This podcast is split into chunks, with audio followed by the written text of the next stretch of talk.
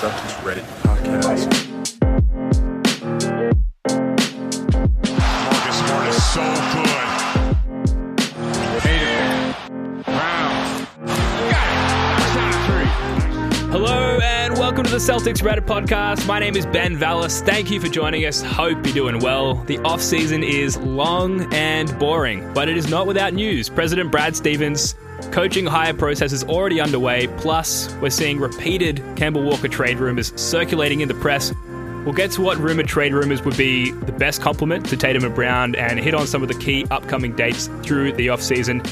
Jason, aka Celtics J, is back for his second podcast. Good to have you back, man. How you doing? Second's the best, so they say. Second time lucky. We, we do have two other new additions to the pod. They were supposed to come on yesterday, but I had to bail last minute. Sorry about that, guys. Uh, but they'll surely make their debut soon. But uh, Jason, in the meantime, let's get into it, shall we? Let's do it. So on the coaching search, so a Woj bomb. I don't know if you can call it a, a Woj bomb. Uh, you, you make up your mind. ESPN sources, according to Woj, Celtics president Brad Stevens has started to get permission to speak to head coaching candidates, including with assistants Chauncey Billups of the Clippers, Darvin Ham, great Boston name, uh, and Charles Lee from the Bucks, Jamahl Mosley from the Mavs, and Ime Udoka from the Nets. Um, thoughts on on this short list? There's sort of a notable lack of Sam Cassell there, so I'm curious, Jason, on your thoughts on this little short list here. It's it's, the Woj bomb that's essentially saying all of these people's agents are doing their job, right? like Classic like, reporting. Every every single potential or possible candidate has had their name being thrown out there right now. I, I think the most notable thing is that all the internal candidates have kind of gotten their chance to to say their make their case um to Brad and the rest of the organization. Seems like a couple of guys have been having stuff put out about them, uh, especially stuff that they've done positively within the Celtics organization to help market them to other teams. I know a couple of guys have been getting noted for other jobs already. Um, and then there was a a note that came out recently that I'm for, I'm gonna forget the coach's name because it's the first time like you've actually heard about this guy in the public arena, but the one that did the the paddle on uh on paddle. Romeo Langford's hand. Uh, you know, and they made a big deal to you know amplify that whole thing to to help market him to other teams. I think he's interviewing over in Detroit, Oh, right. and okay. uh, yeah, I'm gonna feel like a jerk because I'm forgetting his name now. I'm googling that's Romeo. Langford paddle. that's that's the best way Well, to do gonna it. we're gonna get the info here for you, people. yeah, we're gonna. That's listen. That's the raw stuff that the people need to know about. But I think really the the last the last week or so has been all about the the Boston uh, assistant coaches getting the chance to you know figure out what their next step is going to be, and the organization just trying to help them with that. Brad made it clear in his press conference when they were all talking about this initially that that was his primary focus right off the bat was making sure his guys were taken care of and, and whatever that meant for each of them. So Yeah. from here moving forward, I think yeah, they're just gonna go. You know, they're gonna go through all the cupboards and figure out what the the best match is. And I think we're gonna hear just about every single name out there because it goes like that every year for every open coaching position. Yeah, and uh, look, I think paddle guy is Joe Mazzulla, according That's to the. Celtics blog. See, I know Okay. Larranaga because of the eyes. You know, we hear a lot about Yeah. the other guys, but yeah, the the paddle guy, like that was his claim to fame so far. Can't go wrong with the paddle. Put the paddle on everybody, I say, right? Just get the Everyone's got room to improve. Uh, user RizQZ1 wrote, at least Jason Kidd is not on that short list of players. Um, Mm. Another name that was thrown He out would there have taken recently, himself off the list anyway. right? Another name that was uh, thrown out there recently, sort of in an unofficial capacity, was Mike D'Antoni, which I think would be interesting. Um, just go, go all out offense with the Jays, right? Uh, I don't know. I don't necessarily think that that would be a good appointment for for Brad Stevens and the Celtics. I just think like we've seen the best that Mike D'Antoni has to offer, and we can't necessarily expect a jump despite you know a change in personnel. And I don't know, it just doesn't doesn't sit well with me. Yeah, I'm not on board with it either. Um, I you know it'd probably make for better podcasting if we had like really opposing opinions on this. But yeah, I'm not a not a big D- D'Antoni fan for for this team right now, and I think we've kind of gotten the sense, you know, the the news and the insight that has come out that the the team is looking for a player centered perspective. Mhm. Um, it's just something that seems like a clear point of emphasis and a need for this organization and for this team specifically, especially for the types of players that we have. Um, you know, I think that's just what they're looking for. I think that's what what Brad's going to be searching for is you know, someone that comes in with that kind of cachet and, and that kind of perspective that's going to connect well with these guys and really get them fired up. The way that, you know, we're seeing a, a coach like Monty Williams now having a lot of success with that Phoenix team. Um, which uh, you know, I don't know if you've been catching any of those games, but they've been dynamite to watch. Oh, they've been awesome. Yeah, the playoffs have been great so far. Have you got a second round playoff darling that you're sort of following so far? I mean, I'm falling in love with Phoenix. I can't help it. Oh yeah, yeah. Again, I can't help it. We're not going to have any opposing viewpoints on this podcast, by the sound of it. But falling uh, in love with Phoenix, Phoenix. absolutely. You know, Yeah. I love seeing LA, even though it's the Clippers get their butt kicked a little bit by the Jazz. You know, like I'm not mad about that. Yeah, Um, and there- there's an incentive for the Clippers to lose, which we'll get into in some trade discussions in, in an upcoming segment. But uh, the, I think we should all be rooting for the for the Clippers to lose to sort of um, play into our hand a little bit as far as a, a hypothetical trade that we'll we'll get to. Uh, but the Suns, man, Chris Paul, 36. I'm I'm 34 at the moment. I play basketball and just have no sort of hope for myself at all, athletically speaking, or even skill wise or anything. And I know it's obviously a completely different level and scale, but just watch CP3 at 36 just carving up the Denver defense there. Um, It's- it's, just it's it's, inspiring. It's Absolutely lovely. inspiring. Um, getting to another scorching Woj bomb, absolutely devastating Woj bomb here. Uh, quote: Brad Stevens interviewed Joe Mazzulla, paddle guy. Yeah, there he is. Yeah. In addition to Jerome Allen, Jay Larranaga, and Scott Morrison from his own staff, Mazzulla was the coach responsible for the famous ping pong paddle workouts. There you go, There with go. Romeo Langford. Um, how do you feel about potentially hiring an existing Celtics coach there? I, I- just don't think it's ever been part of the plan. Uh, Mhm. You know, uh, when when they did their original press conference to make all the announcements, Brad was pretty clear that again his his primary uh prior or his primary priority right off the bat was to make sure his guys were taken care of one way or the other. Whether that meant finding them ways to stick on to the staff moving forward or helping them market themselves for jobs outside of the organization. But I just don't know that anyone on our staff to this point has set themselves apart. You know, the one guy that's had a lot of interest picking up steam lately is Jerome Allen. Mhm. Um, and the way that he's developed a lot of relationships with the players on the team, and that seems to be something that is, you know, getting a little bit of a head of steam on it. So I suppose if anyone from what I've seen come out, you know, on the internet and what have you, seems to be in the lead of that conversation, it would be Jerome Allen. Mhm. But otherwise, you know, I I think they're looking outside of that. Scott Morrison is the name of the Australian Prime Minister, uh, who, Okay. not to get too political, I'm not a fan of. Uh, he, he leans very far right. Uh, and I just couldn't, I don't know if I could psychologically handle Scott Morrison, albeit another Scott Morrison being the, the, the Prime Minister of the Celtics as well. We're gonna need uh, a lot more paddles. yeah, that's right. Um, there's a quote here from from Kara Lawson, which you, you kindly added to the run sheet there, Jason. Uh, quote: I've done really well in my career by focusing on myself in the moment. Um, I love my time in Boston. I love coaching those players. It was a special time in my life. The speculation: you can chase a lot of rabbits down a lot of holes. Which Man, I, I don't know what to take from that. That's that's a, Brad Stevens What? level of bullshit right there. right there. That's exact. that's why I threw it on there because you know Yeah. she's she's a candidate and everything. And um, Yeah, if hire that woman ever right there now. was someone that clearly is cut from the Brad Stevens cloth of how to handle the media, she is she is on point. Um, you know, a couple people have been posting a lot of miscellaneous videos of her doing work over at Duke. Um, some ins- you know inspirational speeches she's been giving to her teams. There was one video that got posted, seemed a little bit out of context for considering her for an NBA head coaching uh, position, but it was still a really sentimental one on one with one of her players that seemed to be having a difficult time, and you just saw her kind of getting on that player's level and just finding a way to connect with her, and it was it was cool to see her in that.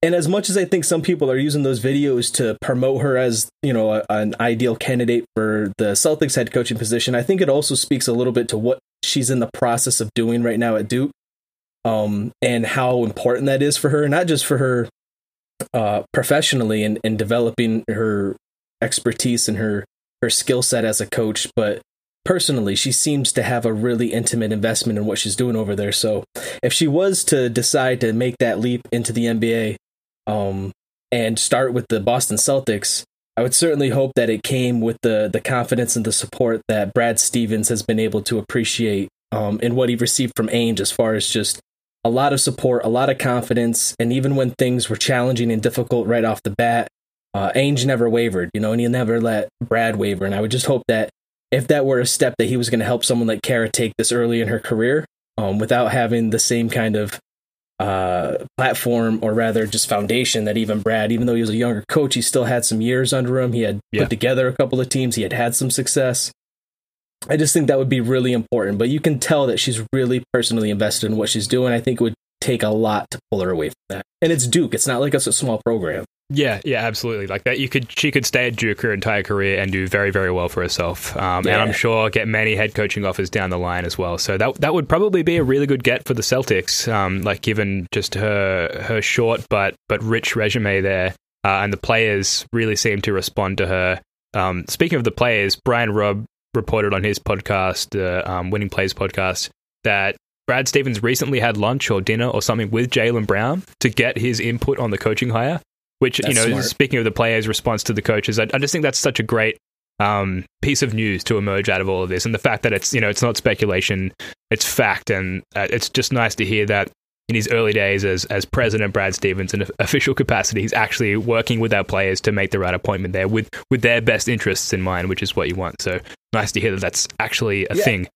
And I mean, Jaylen, what, what, at 22, he was elected the, the VP of the NBPA. So it's like, Yeah. you know, he, he's kind of our Chris Paul. I mean, Yeah. obviously, they're different players with different skill sets and what have you, but like, that is the guy. Like, you want to be tapped into that guy. And if you've got someone like uh, Jason, who's not maybe quite so vocal, then you've got the guy that pairs with him in Jaylen, who, I mean, this guy is a remarkably skilled basketball player for sure and his talent i think we're just still even seeing that start to emerge Mhm. but he's just just such a skilled speaker and you know he's so thoughtful and it just it is very comforting to know that it's well recognized within the organization the value that they have in Jaylen beyond just the basketball court beyond just what happens during those 48 minutes and getting his insight and feedback into what's going to help work in that locker room Yeah, absolutely. Couldn't agree more.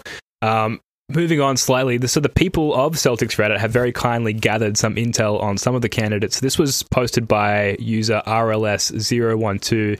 It's a tweet by Palperish, not like a big Twitter account or anything, um, but certainly useful in this scenario. So the tweet is uh, Darvin Ham, or the post rather, is Darvin Ham is an excellent candidate for the next Celtics head coach. Here is a Twitter thread on him. Listen to this. Listen to some of this uh, information here. So Darvin Ham is an excellent candidate to be the next Celtics head coach. He won a title under Larry Brown as a player, coached in the D League, and has been an assistant for the Lakers, Hawks, and Bucks. Moving on, an Eastern Con- Eastern Conference scout said, "quote He's almost overqualified. He has presence. He's sharp, and he's played for good coaches. Kyle Korver, I'm assuming they just mentioned Korver here, has talked about how powerful and emotional Ham's message was when addressing the team before walking out in the bubble last year, which was a huge moment for the league and, and for those players as well. Uh, Darvin Ham is not only respected as a tactician and a coaching mind, but has excelled in creating and fostering relationships with players. Woj stated that Ham made incredible impressions with Indiana and the Clippers when interviewing for the jobs later this year. The thread goes on. I'll, I'll actually I'll post it in the in the show notes for this podcast, and there's some interviews with him, and it just sounds like universally he's just this overall well-rounded character, you know, personally and professionally as well. I, I didn't have Darvin Ham in my mind really as as a potential candidate, um, but you know, obviously at a time where someone is going for a job, they're going to have you know essentially references in this case, where people are Mhm. sort of you know publicly saying good things about them, but. Um, I don't know. That's an impressive sort of slew of comments there. What do you What do you think on Darvin Ham specifically? Gotta love that feedback. Plus, that dude's broken a couple backboards, I think, in his day. Yeah, Like that, that was his Yeah, claim to fame right. in the pros, man. He he he could slam he could slam the ball like just about anybody. But um, he, he kind of like Ime Udoka. You know, he was a little bit of a journeyman. It seemed like kind of always played a, a smaller role on on competitive teams. Even with that, I think it was the Pistons team that he ended up winning the the chip with, if I'm if I remember correct. Um, and you know, so like he's played that that smaller role on those teams, but he's been on really successful teams. He's been surrounded by really successful organizations and, and other coaches. It's great to hear that feedback from other players because that's what you're looking for. You're looking for somebody that can that understands the game at a way in a way that these players are going to respect and and be able to learn from and, and draw from, but also have a certain kind of fire that's going to get them motivated and get them feeling really passionate about what they're what they're doing out there. And so, I mean, that sounds pretty good. I, I'm willing to hear more about that. Sounds better than some of the stuff coming out about some of the other candidates. You know, it's like you know, I'm, I'm glad hearing some good stuff. Yeah, absolutely. And Darvin Ham, Coach Ham, Darvin. It's a, it's a great name. It sounds good in an Australian accent. It sounds good in a, a Bostonian accent, which are weirdly similar um, with an AR there. Um, There's just some think- potential there. There's some potential there, especially with. All right, so a lot of people. I'm gonna take. I'm gonna go on a side tangent just for a quick second. just Please. for a quick second, because because there's a lot of temperamental stuff happening in the sub right now. Some people are feeling really extreme on either ends of the spectrum, Mhm. and no matter what's going on, and no matter what kind of uh you know craziness is happening with the team, the organization, what have you, no matter how much Kemba's getting paid, there's reason for optimism, like legitimate, genuine optimism, and I'll, I'll tell you why. It's two words: Yam Madar. yeah, yeah. Right. I feel And if we can get Darvin, then we got, we got, we got the ham and the yam. the ham yam combo. All right. For Thanksgiving That's the dinner formula. served. It's the, the feast is ready. Let's go. Yeah those are like the two opposing keys, you know, like in like a nuclear silo that you turn at the same right. time. Ham and yam. That unlocks, you know, the vault uh, in which lies the IT curse, so we can go in there and, and finally dispel right. of that. So I, I believe That's in right. that wholeheartedly. Uh, Celtics Reddit user President Brad on Ham wrote, "This might be a little unfair of me to knock him for this, but being under the Budenholzer coaching tree for the past eight years, noted for a lack of playoff success and failures to adjust, doesn't exactly." Inspire me, um, which I guess we have to give credence to because we talk about the Popovich pedigree is there a negative pedigree that you think um, like sort of cascades down to assistants where if they've worked under maybe incompetent is the wrong word but certainly as far as playoff success incompetent um, coach bud do, do you think that that applies in this scenario Um, no, no, I don't think it does. I, and I suppose because at the end of the day, that team's success or failure is, is going to lie on the, the players playing the game and the coach making the final decisions, right?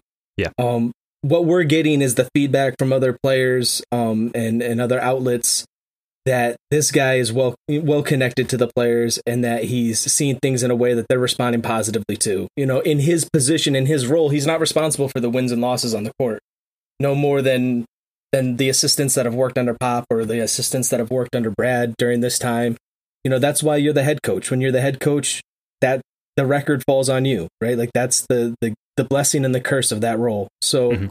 I think to hold their success in the playoffs against one of the assistants is, you know, I I, I get what the I get what President Brad is bringing up, and you know, you can certainly kind of go down that road to see what they've been around and what they're learning from, but I don't know that that would be something that would be a deal breaker for me in considering him as a candidate. And I don't think I don't think the actual Brad, the the other President Brad would, would necessarily hold it against him either. yeah maybe he rocks up with a list of like here's what not to do here's what i've learned from working under coach bud it's not all That's bad right.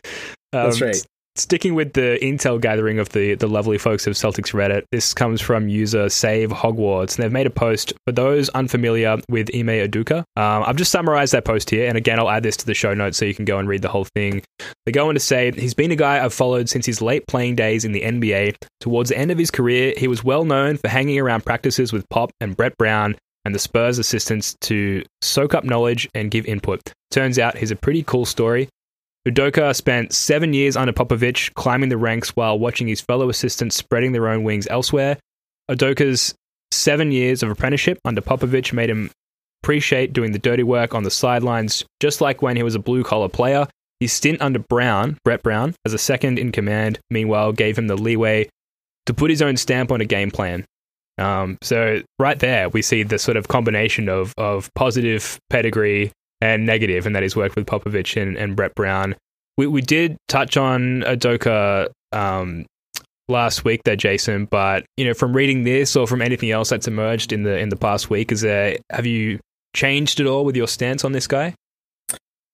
He i mean he seems like a guy that once he gets an opportunity he could very likely have a lot of success just and for me it's completely personal in in how i'm interpreting the the, the stuff that i'm seeing video and interview wise from him he just doesn't seem like a guy that has that that fire inspiration button or can can tap into that energy you know he's got that brad energy Mhm. which it just seems like everyone including brad is saying we need to get something a little bit different than that. Yeah, sure. Um, so you know, I'm not I'm not trying to even express you know my my disinterest in in going down that road as a knock against him as a coach, right? I'm just saying he almost seems too Brad like in the way that he does things or the way that he communicates for it to be a good fit for the Celtics currently. Mm-hmm. Yep, absolutely fair. Let's move on to some more Kemba trade rumors, Kemba Walker trade rumors. This comes from Bleacher Report earlier this week. Sources said the Boston Celtics and Kemba Walker, Bleacher Report, reputable source, sources said, Yo, this Kemba stuff is a mess. so, well, okay. Well, I, okay, let's just get through the, the, the tweet here. So, the sources said the Boston Celtics and Kemba Walker are likely to move forward from their relationship this offseason in a mutual agreement between the parties. And then Chris Mannix followed it up a day or two later for Kemba to hear his name in trade rumors that absolutely has frustrated him. So, I mean, there's, there's simultaneously a lot and not much to unpack there because, like, obviously it's frustrating to hear your name in trade rumors for those rumors to be coming out of Bleacher Report, you know, there's not necessarily a lot of substance uh, in that report. But one thing, uh, this is one reason I wanted to bring it up on the pod, was that the, the volume and the frequency of these trade rumors has increased. Yeah. Um, I, I feel like the rumors were sort of, for the most part, limited to the fan base. And there was some murmurings, you know, around the trade deadline with potentially, and prior to this season with Kemba being rumored to be traded to the Bulls. But really, not this much Kemba Walker trade rumor um, condensed within this period of time since he's signed with the Celtics, I think. So I think it's worth revisiting in that sense. Um, I feel like your initial reaction is sort of you've, told us everything we need to know, but have you got any more thoughts on, on these these rumors that have come up here for Kemba? it, it makes sense that that he'd be frustrated, right? Like this is a guy that by by no fault of his own hasn't had the kind of success that he's was looking to have here. Like he was excited to come onto a team that's been in consecutive years really competitive in the playoffs and that's what he was looking to do. He was looking to be able to shine in the playoffs and even in the brief times that he's had to showcase his talent in the playoffs, he's been held back by some injuries. Um so then to feel like you haven't even had the chance to show an organization as well as a fan base how strong you can be out on the court and, and how you can, you know, how high a level you can perform at to then also hear your name in all these trade rumors. I mean, Marcus has dealt with the same frustration, right? Marcus has communicated outwardly to the media how much he's been frustrated when he hears his name in trade rumors. Then Danny's got to go have a heart to heart with him and be like, yo, it's not personal, it's just business, right? Mhm. So I think it all makes sense. Um, I wonder if it's almost a good sign to hear all this stuff coming out because I mean, obviously the Boston narrative from the organization is going to be no, no, no, that's not what's happening, right? This stuff is just being fabricated.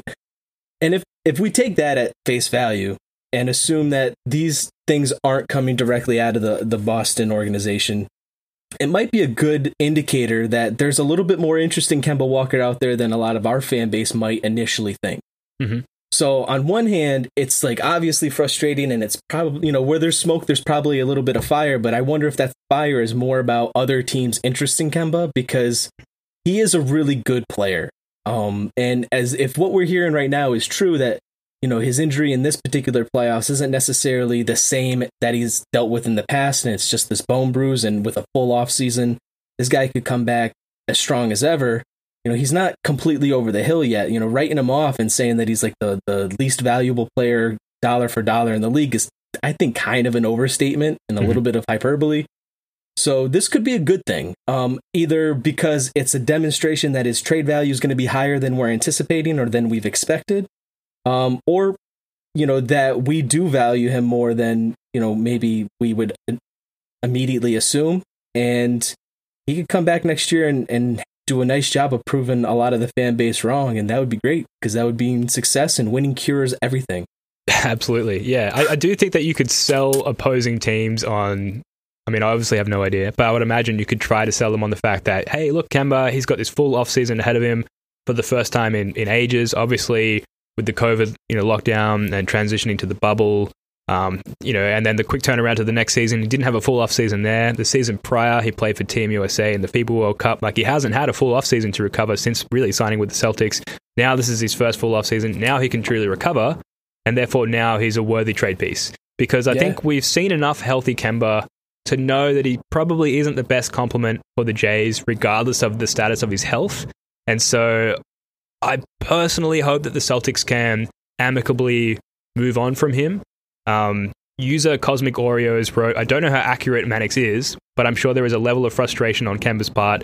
I'd try and find some kind of deal to get him elsewhere this season if possible. What would you be looking for in in a trade for Kemba? Like, what's what kind of what level of player are you looking for in return, or would you would you look at that as just like looking for like the salary dump of it? Yeah, it's a really good question. Um, ultimately, I'm. I think ultimately I'm looking for us to have cap space in, in 2023 because there are some intriguing free agents that are um, available at that time. And so I think in the meantime, we just need to complement the Jays with complementary pieces um, to to put them on the path to success in the meantime. Um, so for me, that's kick out options. It's it's two things. Well, three things, but I'm going to sound greedy saying this. So the first one would be a, a playmaking point guard. I do think that Marcus Smart, you know, put in his place a little bit by potentially a new coaching hire, um, is completely adequate for that role, and that like he's been our best playmaker for a couple of seasons now. Uh, he's absolutely a defensive positive compared to Kemba Walker, so we, we kind of had that that point um, solved already.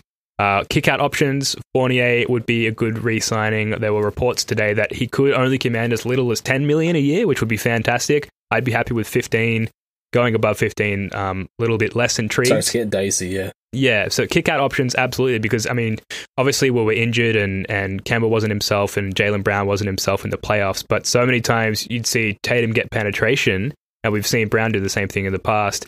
And then, you know, kick out to Romeo, you know, who we love for other reasons, um, to you know to um, Nesmith to Pritchard, and in that situation for rookies, you can't expect them to to knock down those those shots at that level of the game. Um, so kick out options is the second one, and big men, and I, I think we're sort of 50-50 collectively as a fan base as to whether or not Rob Williams is the guy. Certainly, when he's on the floor and he's healthy, the attention he demands as a lob threat really opens up the paint for guys like Tatum uh, and Brown, and even guys like Evan Fournier, who has proven himself um, not just as a knockdown three point shooter, but as a guy who can drive and dish himself and get to the cup. So um, that big man aspect would be the, the, the, third point there. So there's a lot of lot of complementary spots or holes to fill there for for uh, for Tatum and Brown, and I, I do think that you could start to fill some of those gaps by getting rid of Kemba Walker. What are you What are your thoughts on that? So there's there's like it's tough because of the contract. It does make it tough, and and separate from just like his value with the contract, I think just it's just the nature of the size of the contract. So building a deal for Kemba is just going to be a challenge, regardless of what you think his value is or isn't. Um, New York obviously has a lot of cap space that they can absorb a big contract, and they could definitely use a guy like Kemba on that squad. Like that was that was demonstrably evident in this particular playoffs. Yeah. Um, and so New York seems like a team that would really entertain a conversation around Kemba. And that would obviously give us the ability to just offload a lot of that contract. If if I'm Brad, I'm I'm I'm trying to get Toppin if I can get Toppin. Mm-hmm. Love Obi.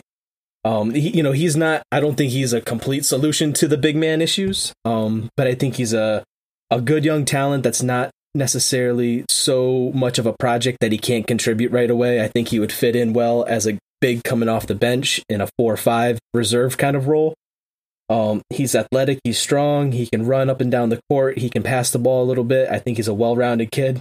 I think they'd be hard pressed to give him up, but I'm not quite sure what they're doing with that roster right now. And I know yeah. that with Julian, Julius Randle, uh, he's not going to get the kind of look that he would get on a on a in the Celtics on the Celtics roster because that's a, an area where they need to have more depth, and that's an area where they tend to have a little bit of depth. Yeah, sure. The other guy, which is more of like my maybe pie in the sky dream here, is um, Pascal Siakam. So if Whoa. Kyle Lowry bounces right out of Toronto, and they're looking, they're like, man, all right, we're gonna have to try this over again. And that dude doesn't want to hang around. I feel like he's a perfect four to throw into this lineup with the Jays. He fits mm-hmm. perfect with that timeline. Uh, he was a dynamite third feature on that team that won a championship, and he struggled as the number one guy. And I think appropriately so. I don't know that his game is really tailored to be the number one go to guy, but you put him next to the Jays, ooh, that's a mm-hmm. mess. Mm-hmm. Yeah. That's a mess. So those are the those are like two guys on like the the different ends of the spectrum that I'd be looking at. So if you're looking at just like the contract dump of it, I'd go after a guy like Toppin if you can. If if there's a team that's really looking to replace a guy like Kyle Lowry and get like a feature guy in there, um, and maybe Siakam's not liking the direction of stuff and wants to get at. I don't know. Like again, that's more of a pie in the sky dream, but that would be a dream That's come what we do. That's, what we do. The pie is always in the sky here on the Celtics Love Radar me some podcast. sky pie. I uh, I'm on the opposite side of the fence there in that I think that we're going to not only can we not expect to get any valuable pieces back for Kemba, especially in, in that vein, like your sort of legitimate um, either players in, in Pascal Siakam or, or prospective young talent in uh, Obi Toppin. I think we're actually going to have to give up m- multiple pieces of our own just to get rid of Kemba Walker's salary. So using the New York Knicks scenario, they've got pretty much the cap space to absorb his contract. We'd get back. We'd break in, in Brad Stevens' first season. He would break Danny Ainge's record as the largest uh, trader player exception ever ever acquired, um, because we could dump Kemba Walker and get a TPE back for that. But in doing that, I think we'd also have to probably give up our first round pick uh, and potentially other pieces as well. I think, um, you know, despite everything we've just said about the, the potential slowly rising value of Kemba Walker, um, I think that it's not a seller's market as far as Kemba is concerned, and we're really going to have to convince uh, uh, and leverage other teams with our other assets um, to get them to take him off the books for us. So um, a lot remains to be seen there. Um, certainly, there are many scenarios to play out, and we will be covering all of them. It's all very speculative at the moment, but that's where a lot of a lot of it's fun, right? Because we can just put out all of these scenarios and uh, you know throw a bunch of shit against the wall and see what sticks. Essentially, um, Reddit user Cardinal Yams wrote At one point in the season, Jayson Tatum and Jaylen Brown ranked top 10% in rim shot difficulty and bottom 10% in three point shot difficulty. Only five other players achieved this. How do we make their lives easier on the court? Now, we've talked about the complementary aspects of you know, roster pieces and things like that. There are some trade rumors sort of flying around at the moment, Jason. So, with that in mind, here are some of the more popular, some might say realistic trade ideas floating around. Which return do you think best complements the Jays? There's four of them here. I'm just going to read them out really quickly. So, Kemba to the Clippers for Pat Beverley, Luke Kennard, and Terance Mann. And I mentioned up the top that we have a vested interest in the Clippers losing this this uh, second round series and sort of having a disappointing end to their season. That's why they'd feel inclined to maybe talk to us there. The other one is Kemba to the, Kemba to the Lakers for KCP, Kyle Kuzma, and Alfonzo McKinnie, who makes the money work there. Number three, Kemba to Dallas, straight up for Zinger, Kristaps Porzingis. and number four, keep Kemba. Is keeping Kemba better than any of those uh, hypothetical options there? Have you got a favorite out of all of those, or a least favorite? keep Kemba. If those are all the op- like if those are the only options, I I just keep Kemba. Yeah, right. Okay. Because if those are all the options right now, and the Celtics organization know that his knee issue isn't going to be like debilitating to the extent that I think a lot of people are are kind of unfortunately under the assumption of, then by the trade deadline, by mid-season, he's going to completely demolish all of that low level value. So I mean, to quote unquote right like sell low in this particular circumstance with these kinds of deals, I just I don't see I don't see the value with these these picks, right? Mhm. Like the best player in any of those, well maybe it's a toss up between, you know, the potential positive of Kristaps if he can actually stay healthy, which he's demonstrated less ability than than Kemba to do so. Um and then like maybe Pat Beverley who's kind of a poor man's Marcus Smart. Um or at least wants to be a poor man's Marcus Smart. I don't know that he actually is. Yep. So I I don't see any deals there that I like even even under the guise of realism, which I always appreciate when people uh tag their posts as realistic trade options. Uh, yeah, like this won't get me downvoted if I just put the word realistic right. in That's there. right. You gotta you gotta watch those downvotes. um you know I, I i don't i don't want anything to do with any of those players. Uh so you know in i think number two is maybe the only interesting one because i i suppose there's a world where you could consider well you trade for kcp and kyle kuzma and maybe you flip those guys for other assets but then it's like why bother going through all that? Why make your job more difficult when kemba will just as likely increase his trade value mid-season? And Yeah. again when pascal's sick of losing in toronto because kyle lowry left it's going to be an easy swap and then everything's going to be better so i'm just i'm all aboard the pascal train and i am open to getting ri- ridiculed for it uh, i don't want pork chop i'm good Yeah, no, I, I think we could cross off the, the Porzingis option there. I just think that's silly, and the, the Mavs would actually be lucky to, to walk away with that one, um, given all the difficulty they've had with him there. Um, the other two, though, we talked about, well, I talked about um, kick out options for the Jays. Luke Kennard would be, you know, in the same sort of vein as Fournier there. I think a great kick out option, and he, has had some decent games recently in the playoffs. And I think Terance Mann is an interesting younger prospect at sort of that hybrid four spot, which we, we kind of need. The sort of position that, you know, we hoped maybe Grant Williams would fill, but it turns out Grant Williams is a better backup five, you know, at least in the playoffs. Terance Mm. Mann could fill an interesting role there. Uh, and similarly, KCP, uh, good sort of 3 and D guard slash 3 there. Kuzma, um, he hasn't Kuzma's shown better me. than Tatum, right? Sure, That's, absolutely. That's, it's known. that's what all it's a the, known that's fact. what all the Lakers fans have been talking about for a good long while. Yeah, but I mean, he does sort of fit. You know, he's a big body who can knock down the three. He's not a defensive zero. I just think, you know, if you put Marcus Smart at the one, um, and you bring Fournier back at the two, then it's a sort of about turning Kemba into a better populated bench. And guys like KCP and Kuzma or Kennard and Terance Mann, um, much better bench than you know what we rolled out in the year prior. Obviously, try your best to hold on to at least one of Pritchard or Nesmith or, or Langford because you're probably going to have to ship out a couple of those pieces in, in making this trade happen. Um, but I do think there's a sort of a rebalancing act um, that could be achieved there and shipping out Kemba for some of these more complementary pieces. Anyway, very speculative at this point. Um, draft consideration. The Celtics do have the 16th pick and I think the 45th pick in the upcoming draft. Um, admittedly, not a big college hoops guy, not a big draft guy. I kind of I read the sort of the one Kevin O'Connor article the day before the draft, and that's that's as deep as I go.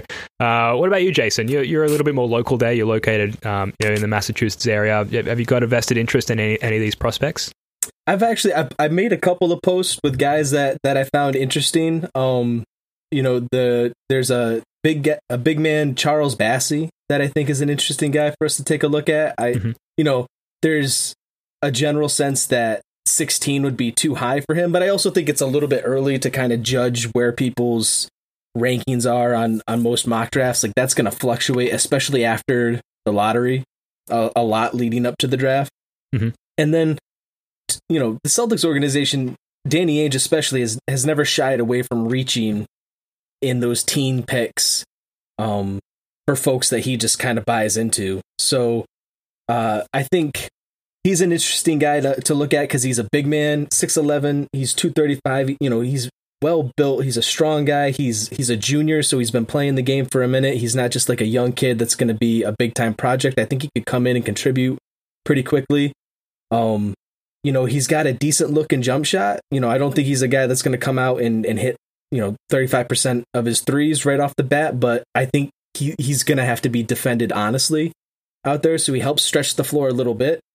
You know, he's a bigger guy, but he seems pretty agile. Um, so, you know, he might not be able to switch the same way that uh, Robert or Theis or Horford did, but I don't think he'd get killed on pick and rolls either. So I think he's an interesting guy for us to be looking at. Um, you know, a lot of folks are are looking at some of these point guard options. Again, I I'm not falling in love with a lot of point guard options because I'm kind of already admittedly in love with Marcus Smart, and I won't apologize for it. Um, so a lot of yeah, and so a lot of folks are looking at Josh Giddey, and he's a guy that's getting a lot of attention right now because measurably um, and stylistically, I guess he compares in a lot of people's minds to um, the to the what is it, LaMelo Ball. okay, yep. I was Uh, going to say Joe being- Ingles, but yeah. Yeah, that being said, he's probably closer to Joe Ingles than he is LaMelo Ball. Um, so I'm I'm not sure where people are getting that comp, but you know he's he's a big point guard, which I think excites a lot of folks. But I don't know that he's actually going to be able to play point guard in the NBA. I, I Mhm. think he's. I actually like your comp when I when I watch his videos. He makes me think a lot more of a Joe Ingles than than anything. You know, a guy that can be a good playmaker from his position, but's never but never is really going to be able to to feature because he he just doesn't. I don't think he's got the quickness to to hang at that position. Yeah, sure. Yeah, I mean, I I don't know. I haven't watched him ever, to be honest, even though he is Australian and he has played in the NBL. Um, certainly when Baynesy, Aron Baynes was on the This Celtics, is the one guy you should have locked down, man. We Yeah, I know, right? like the, Yeah. the good I stuff mean, from you right he- now. he- Here's the one name that I wrote down because I did I did read a couple of mock drafts last night just to get a sense of who's sort of available in the range of 16. And, and Josh Giddey was a name that popped up. He is Australian. He is uh, listed as a wing slash point guard, uh, and he's 6'8". So I think there are a lot of similarities to to Joe Ingles there. I think despite the lack of quickness he mentioned, he's still quicker than Joe Ingles, and yet with that lack of quickness, Joe Ingles manages to have a, a very noticeable impact on the game with his playmaking and his three point shooting, which were two aspects that were sort of highlighted as, as part of, of Giddey's game there as well. And they're both relatively the same height as well. So there's sort of this, you know, essentially a wing. He can't shoot though.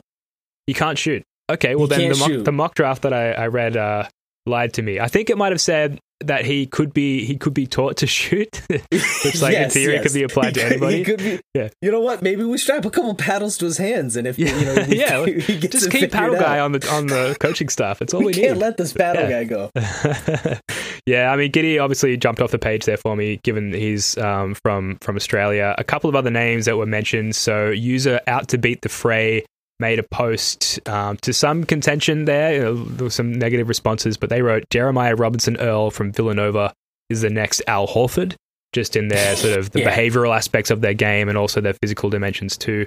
Um, I don't, again, I don't watch a lot of college hoops, so I don't know much about this player. But you know, people of Celtics Reddit, they've done the research. We've got to shout him out. Yep.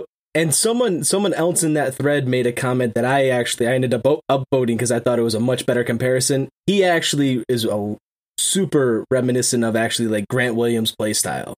yeah, Reminds a lot. So I suppose Al Horford's the ceiling, the pie in the sky ceiling.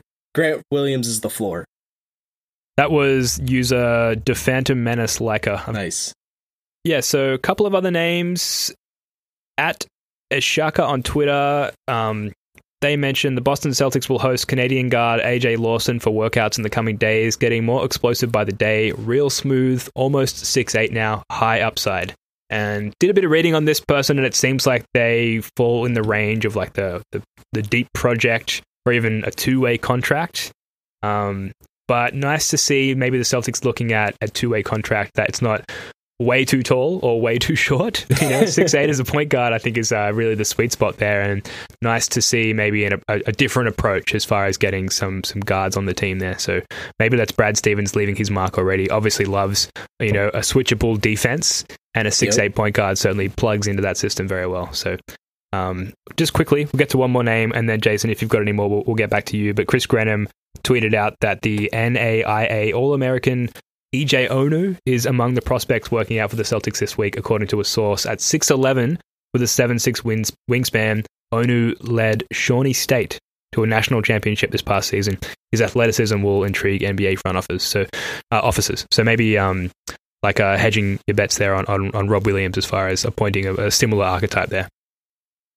Yeah, and I, I watched some of the video that was posted about him. You know, the one the one thing I'd say is it was kind of like watching the the video when folks were coming out of high school and you'd watch guys like Al Jefferson or Dwight Howard like dominate in high school. It like those video really play off kind of like that. So it seems like maybe he's playing at a you know a, a slightly lower level uh peer wise. So it'd be interesting to see how he does against you know higher level competition. But like you said, maybe these are guys they're considering for you know, a second round pick, guys that they might bring in if they go undrafted and, and have them on a two way contract, have them spending some time in Maine with the, the newly named Maine Celtics. Um, Creative. yikes. but yeah, it would be an interesting prospect to take a look at.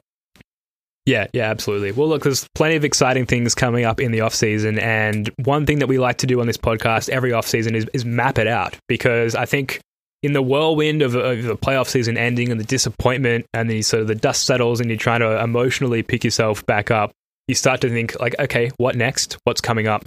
Uh, and a good way for us to look at that is just sort of the, the upcoming important dates for the off season, and typically myself and the other guys on the pod would you know go and look through you know, NBA.com and various articles and, and sort of map it out ourselves. This year, Keith Smith of Celtics blog has written that exact article, and I'm going to plagiarize uh, slash read out some of the dates that he's listed here. So, some key dates in the upcoming, uh, I guess, some key upcoming dates in the offseason. So, June 21 to 27 is the NBA Draft Combine. Um, and Jason, feel free to jump in here if any of these dates or events mean anything to you in particular. They're all, they're all pretty generic though. Mhm. June 22 is the draft lottery, which uh, for the first time in a while, date has relatively little meaning for the Celtics. No more Nets, Kings, or Grizzlies picks to monitor. It is kind of it does it's kind of a load off your mind, right? To not have to worry about the Some success people are mad though. Some people team. wanted us to tank for a lottery pick. yeah, I'm not one of those cats, but some some folks are feeling that way. Yeah, absolutely. So July 7 is the NCAA 2021 NBA Draft Early Entry Candidate Withdrawal Deadline. Uh, a reach here for Keith Smith. I, I, I didn't. I mean, I I don't know. Is there, is there any significance to that date or event to you? Nah, not really. Uh, okay, well, let's move mean- on. Yeah. All right, July 22, the last possible date for the NBA Finals. That that's impactful. It's the last date that we can know that we're going to wake up and enjoy some some basketball that day. So um, important there. July 23 to August 8, the Tokyo Olympics.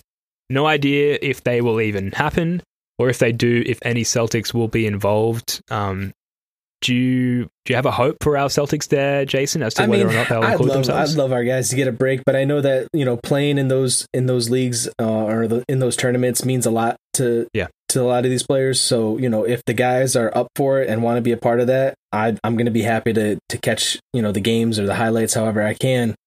But if they take the time to rest and recover from what's been a tough couple of seasons, I'll be super excited to hear that too. Well, Fournier is definitely suiting up for France, reportedly, and Tristan Thompson is part of the player pool for Team Canada, whereas Smart and Brown are not part of the initial player pool, or Smart isn't rather, and Brown is injured. Same with Kemba Walker, so Tatum is really the only potential call up there for, for that team.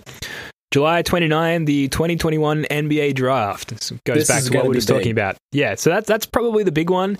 And you can expect, I think all of us can expect a coach to have been appointed um, by that point because the personnel that we acquire thereafter, you know, is very much um, impacted by the, the coach that we appoint as well. So And I think that's going to be telling because we're to, it's going to be a real interesting glimpse into Brad Stevens as the, the president of basketball operations. I, I guess technically GM isn't associated with this title, but I mean, you know, I think that's the, unless we're calling him Pobo, which somebody in the media started using that. Um, but it's going to be our first chance to kind of see what he sees as far as moving forward with this team, identifying prospects. We've all been taken aback multiple times by Danny's moves at the at the draft. So it'll be interesting to see does Danny kind of just play into a more predictable narrative that we can kind of get comfortable with or is he going to be kind of like Danny and just do whatever makes sense to him regardless of what anyone has to say about it or what any popular uh, media has to think about it. Yeah, I'm looking forward to a clean slate there as far as like behavioral expectations from from our president or GM. Um, in that, you know, uh, eventually there with with Ainge, it almost became predictable. Uh, think about the last couple of drafts where he had all of these picks, and you kind of went in with the hope that surely he was going to trade up or he was going to make some sort of trade to sort of consolidate those assets and and not overcrowd our team with with rookie sophomore players. And of course, he didn't, and he made those drafts, and you know, um, he made those picks rather, and it became predictable. So I'm looking forward to just an element of surprise in, in whatever Brad Stevens does there. Uh, July 31, Jabari Parker's contract becomes guaranteed for $100,000. Not a bad chunk of Love it. change. Yeah. Um, Love it. so he seems to be, and I guess that'll be confirmed at that point, part of the, the team's uh, He's a at least dark horse for plans. being like real impactful next season. Like he, he seemed a little bit out of shape in the playoffs, especially, but he definitely seemed like he was going for it and he was digging in on defense. He got burned, but he was digging in. He was giving it a go. Yeah. He's he's a dark horse for being a real impactful contributor to this team next year. And if he kind of finds a way to shine and, and revitalize his career a little bit, and this might play into who we get as a coach and can that coach, you know, evoke that kind of um, energy from him and, and get that production out of him this upcoming season and help revitalize career, similar to how Brad did for Evan Turner.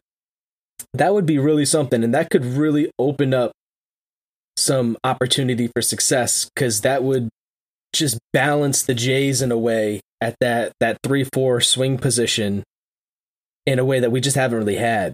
So that you know that's going to be interesting. A that you know the contract becomes fully guaranteed, and we'll probably know by that point a little bit more clearly what our intentions are with it. For sure. Yeah, absolutely. August 1, qualifying offer deadline for restricted free agents. So for Boston, this impacts our two way players, Taco Fall and Tremont Waters. Jason, uh, of those two players, uh, is there one that you think they'll keep or drop, or what do you think the sort of the immediate future holds for those two guys? I have to imagine they're both gone. Not for any Yeah. like lack of, you know. I, I just, I just think, yeah, there's not room for them on the roster anymore. Um, Yeah. Neither one of them have been able to demonstrate the ability to be effective contributors at the N- NBA level. Um, they both seem like great guys and hard workers, but there just doesn't seem to be a space for them. Sure, absolutely. I, I agree with you there. And I, I think the We Want Taco chants have gone from cute and endearing to like a little bit sad, uh, which sucks Almost- because it's like, Pat, yeah, I'd be by all- frustrated if I were Taco.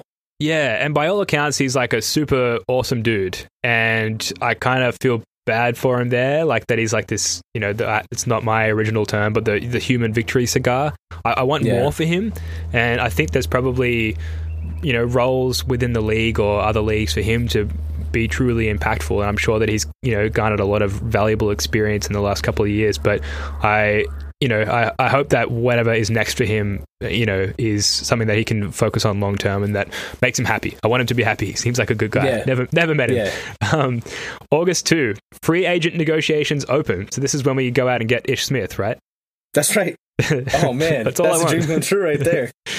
Uh, August 6th, free agents can officially sign. August 8th to August 17th, NBA Summer League. There will be a Summer League. Presumably, Oh. Nesmith will play, Pritchard will play. You know, some gonna of, some of the most joyous Celtics moments in the last few years have been our Summer League teams. You know, that the Carsen Edwards stretch, um, that Summer League team where we had Tatum and Brown, rookie Tatum and, and sophomore Brown. Like, there's there's been some good Summer League showings for the Celtics. This could be one of I the love best me there. some summer league. I love me some summer league. Listen, I almost got disowned by my family because I watched Al Jefferson in summer league instead of watching the Red Sox win the World Series. I was like, nah, I'm good. wow. I'm good. I'm watching Al. That's my dude. Uh, that's amazing. Uh, late September 2021 NBA training camp begins. Um, there's going to be a training camp. Um, like we didn't have much of a camp last year, so I think that Unpack alone. the paddles. Yeah, that's that's right. Ship them in. Um, anytime before the start of the 21-22 season, rookie scale contract extension deadline for Robert Williams. Again, I think we'll do another pod on this as some of the other details for the offseason Yeah, starts he's to emerge. extended one way or the other. They're going to extend him one way or the other. I certainly hope so. Absolutely. Yeah. And we might even get a good, you know, Steph Curry style deal, um, upscaled down a little bit, obviously, but in that he has an injury concern, maybe we can get him cheap and maybe that works out well for the Celtics. Uh, quickly, last two dates here October 31, the deadline to pick up the 2022 23 team option for rookie scale players. So for the Celtics, this would include fourth year team options for Romeo Langford and Grant Williams, and the third year options for Nesmith and Pritchard. And finally, late October, the 2021-22 NBA season starts. Um, where are we at now? We're in June, so uh, you know, we've got like a good three, four months here of um, of no NBA basketball for the Celtics, which sucks. But uh, we want that rest for our guys, right? Like, Yeah. just every day that They you're need it. bored with a lack of Celtics is another day that our beloved Tatum and Brown and co get to recover. We So need we need to good. retire a new jersey that just says Hospital Celtics. We need to retire that jersey and let it be done with. Hospital Celtics needs to be over. Yeah, we can we can hang it up with the jersey that says Brooklyn pick and trade a player exception right. on the back That's as right. well. All right, I think that's going to do it for this one. Thank you for tuning in. Thanks to all the good folks from Celtics Reddit for your posts and your comments. We love your stuff there. And Jason, love your work, mate. Thanks again for coming on. Hey, thanks again, man. Been a pleasure. Talk to you next time. Awesome. All right, folks, until next time, go Celtics. Peace.